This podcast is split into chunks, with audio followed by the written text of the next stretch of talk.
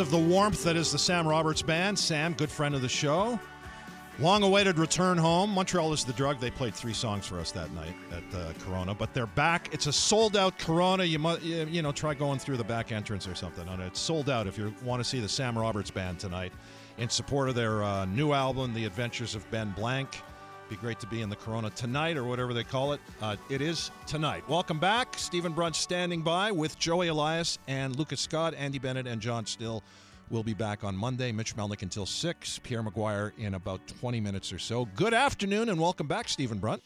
Yeah, good afternoon from uh, the uh, the center of the universe here, downtown Toronto. Festivities of the National Hockey League All Star Game, with which I have absolutely zero connection. Yeah, me too. I'm not going to ask you about it, but I will ask Good. you about the fact. In fact, let Joey. Joey it was just reading me something off the air, and I, I kind of chuckled. It's a serious matter. Uh, Gary Bettman, um, which which is good news. I mean, the Olympics will be returning. 26 and 30, and there's a four team gimmick international tournament coming up that he announced. But he was asked a specific question by a specific reporter. Joey, you want to pass this along to Stephen? Yeah, it was. Um, I don't have it up in front of me, but when asked about the 2018 World Junior stuff, uh, It was Robin Doolittle. right. Thank you. He said, uh, "Listen, is this a personal conversation? Maybe we should take this and uh, open it up to the public." He basically just pushed her away and said, "We're not talking about this." Yeah. Um, number one, Robin Doolittle's a great reporter. So like, let's I'll just let's put this. I'd like to put that on the table first. She was she's at the Globe now. She was at the Star for years. She's done groundbreaking work in terms of sexual assault and how the police handle it, and the courts handle it or don't handle it over the over the uh, the past couple of decades. So she's kind of the gold standard in reporting on that subject, and it's. Um, you know, it like look, I don't think they announced the Olympic stuff today because of that. Just you know, I like I read. It's funny. I read a somebody on social media was last week. When did they the, the Salt Lake City thing come up about the expansion team? And somebody said, "Wow, look, they're trying to deflect from this." I like I don't think they cooked up Salt Lake City because that's not much of a deflection. But in a week, you know, this thing is a corporate schmooze for them. It's uh, you know, Gary Bettman at the best of times is not doesn't want to deal with uncomfortable subjects. It's a very uncomfortable subject for him, obviously. Um, but the fact that he would try to parry it, you know, not not particularly artfully, rather than deal with it in some form. Like, I'm, look, I'm sure somebody in his PR staff wrote an answer for him before he went up there. Um, but that's you know, like that has been his way as, ever since he's been commissioner, which is a million years now. And this is one where there is no winning answer for Gary Bettman, so he's not going to give one.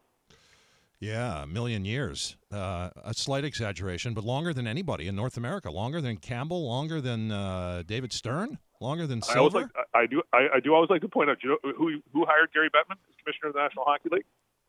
There we go. Quick little trivia matter. um, Bruce Bruce McNall. Oh, Bruce McNall, who ended up in jail. He was the chairman of the board of governors. He's the guy that hired him.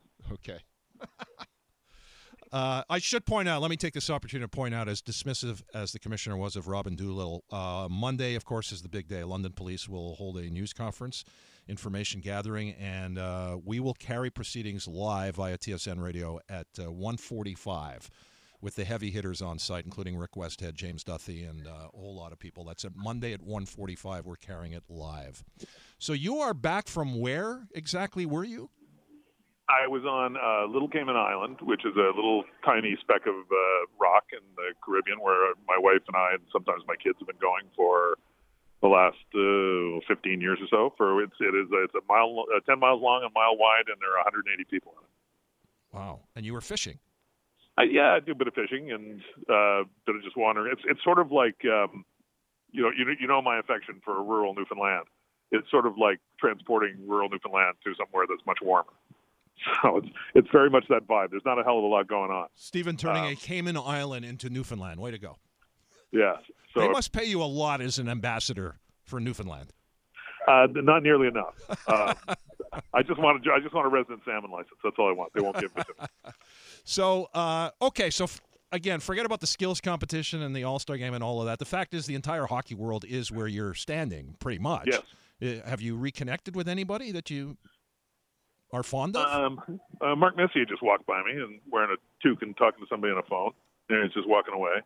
Um, and then Ken Reid, my buddy Ken Reid's here. He's a good man. And yeah. uh, but I'm going to a, a, an event hosted by somebody you know very well, um, uh, Terry Ryan, and not just Terry Ryan Jr., but Terry Ryan Sr. Oh, the two so, of them. Yeah, the full Terry Ryan experiences. I've, I've not. They're they're in a bar. I know that's shocking, um, and I'm not totally sure what the what the theme of this is, but you know, Terry said Terry's on a bit of a roll, right? He just had his big comeback with the uh, one night comeback with the Growlers after what did he say? Like seven pints, eight shots, and a bag of mushrooms. I think that was. oh, he left out the mushrooms part when he talked to us. yeah, yeah. No, I think I believe the mushrooms are part of it as well. Um, so he's having a moment, and God love him, as you yeah. know. Like Terry deserves a good moment, so I'm I'm real happy for him, and uh, I'm going to hang with him as long as it's safe. Okay, so are they doing a podcast? Is that what it is? Yeah, I think he's I think he's down here doing Steve Dangle stuff. Okay. Um, so he and but yes, and hosting. So I, I, believe that's that's the that's the deal. Well, if I was in Toronto, uh, that's where I'd be certainly, especially uh, yeah. with you showing up. So, uh, as you know, um, the Canadiens traded Sean Monahan earlier today to Winnipeg for a first round yeah. pick. Vancouver got Elias Lindholm. You got the Oilers on perhaps when play resumes. They if they can beat Vegas, no easy task, but if they beat Vegas, they tie the NHL record set by the 93 Penguins for most consecutive wins in a season. And of course, the city where you are, where we're all waiting to see what they do. Uh, man, Brad Treliving, not looking good right now, Stephen. No. He, he sent Monahan to the Canadiens and gave Kent Hughes a first round pick and now Hughes has got a first round pick from Winnipeg. But anyway, you have very competitive teams in most of the Canadian markets right now. Do you have any hope that this could be the year that the long drought is broken? Well, I don't look. I don't think the guys here are going to do anything. I don't think they're built for it, and, and I don't know that Treliving can do much at the deadline because their backs are against the wall cap wise. Right? They're, they're, they're, there's not really a lot of wiggle room, and and I, I think there's you know, they're a little undecided as to whether they're on the verge or they're not on the verge. Um, so I that I that ain't going to happen. But those three teams in the West, I kind of wish they weren't all in the West. Right. Because yeah, you got Colorado there, you got Dallas there, you got maybe Vegas there. So you know, and at some point they'll probably end up playing each other. But like all of those teams are kind of fun. I think all three of them are really sound, right? Fundamentally sound. Like the Oilers, you know, we'll see about how their goaltending hangs holds up as we get down into the spring. But the other two teams have goaltending, um, and you know obviously the Oilers have an unbelievable amount of offensive talent and are playing just a really good team game right now, and they got the best player in the world. So yeah, like, like it feels closer now. Well, again, well, maybe since then, since the year that Vancouver went to the finals and lost to Boston, like like I know the Habs win in twenty in the weird season, right? But they but, had no chance. There's no, nobody believed they were going to beat Tampa. No, so this, yeah, this is so. What was that? It was 2011. Um, Vancouver Boston was 2011. Yeah. yeah, it feels closer now than it has at any time since 2011. Because like, just because of the way those teams are constructed, I say it's a shame that you couldn't have thrown one on the other side. Because you know, like like look, the Boston's really good this year, but Florida's good. There's, there's some teams that you know that are could be a good playoff team, but I think any of those three teams could win the East.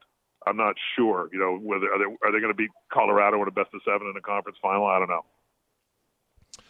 When we had the All Star game here during the centennial year, I know it was a year long celebration of and and of all the teams in the NHL. Uh, there was a year long uh, parade that you could, you know, every week there was something. Oh man, I want to see this moment. You know, culminating um, in the in the incredible moment when Eddie Polchuk threw all those pucks out there for the pregame, and all of the great names started to come out from underneath the tunnel.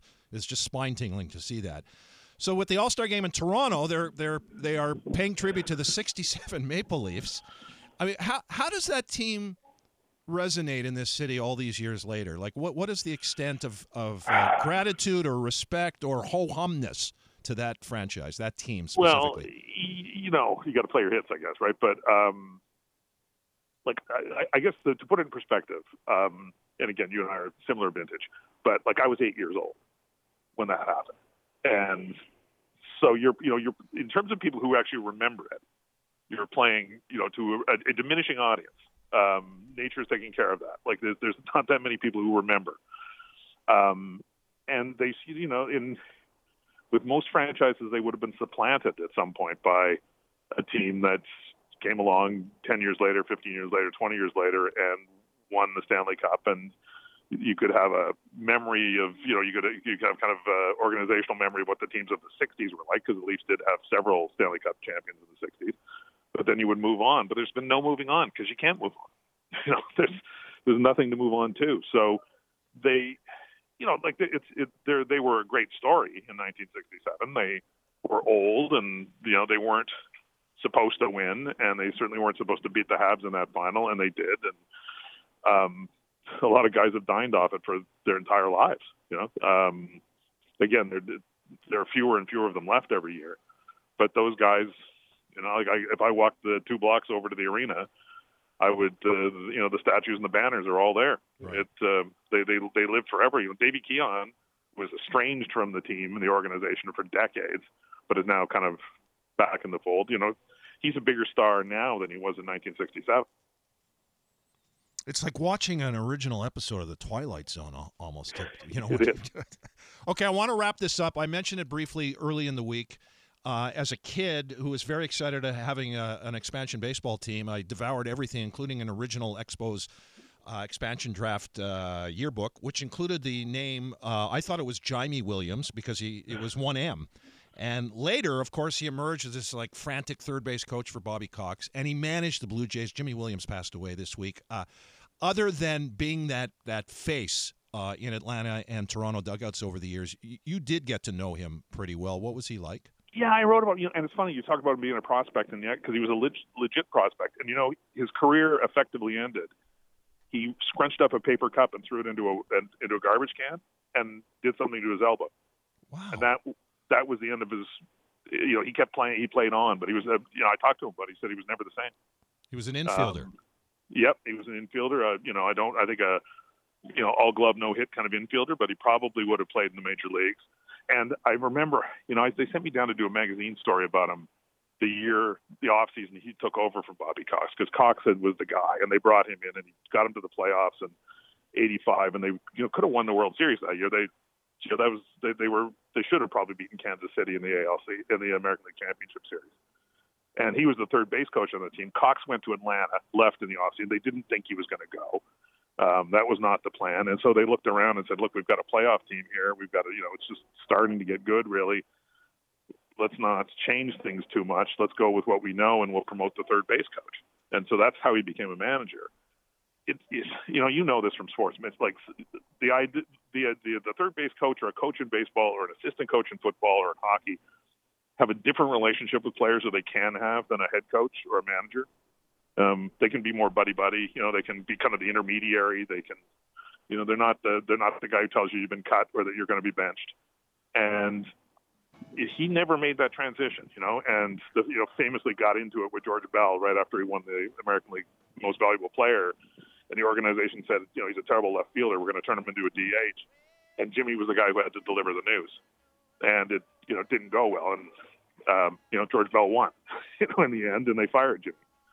So, you know, he had successful, semi-successful managerial stints after that in Boston and in Houston. He was a coach in Atlanta, as you said, with Cox. Um, you know, a baseball lifer. But there was a kind of, I remember, I'll never forget kind of the first time I talked to him, just what, there was this kind of seething like resentment's the wrong word, but he, you know, he felt kind of like he had something to prove, and he was wound really tight. Yeah, like as much as almost anybody I've ever met in the game. And I'm not sure in a game where you play 162 a year, I'm not sure that's the best quality to have. Uh, Stephen Brunt about to unwind with Terry Ryan, senior and junior, on a Friday afternoon at a bar in downtown Toronto. You're living a good life. Please send Terry my best. I, I will. I will pass along your greetings to both senior and junior, and uh, wish me luck. Talk to you next Thursday, hopefully at 410. For sure. Bye bye. Brought to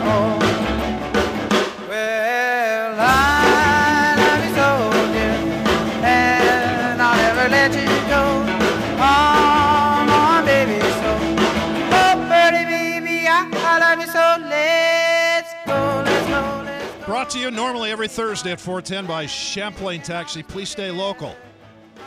271 1111. By the way, they got these apps now. They got these apps. Uh, you know what to do.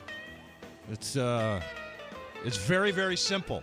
And if you got a complaint about anything, guess who's going to hear about the complaint?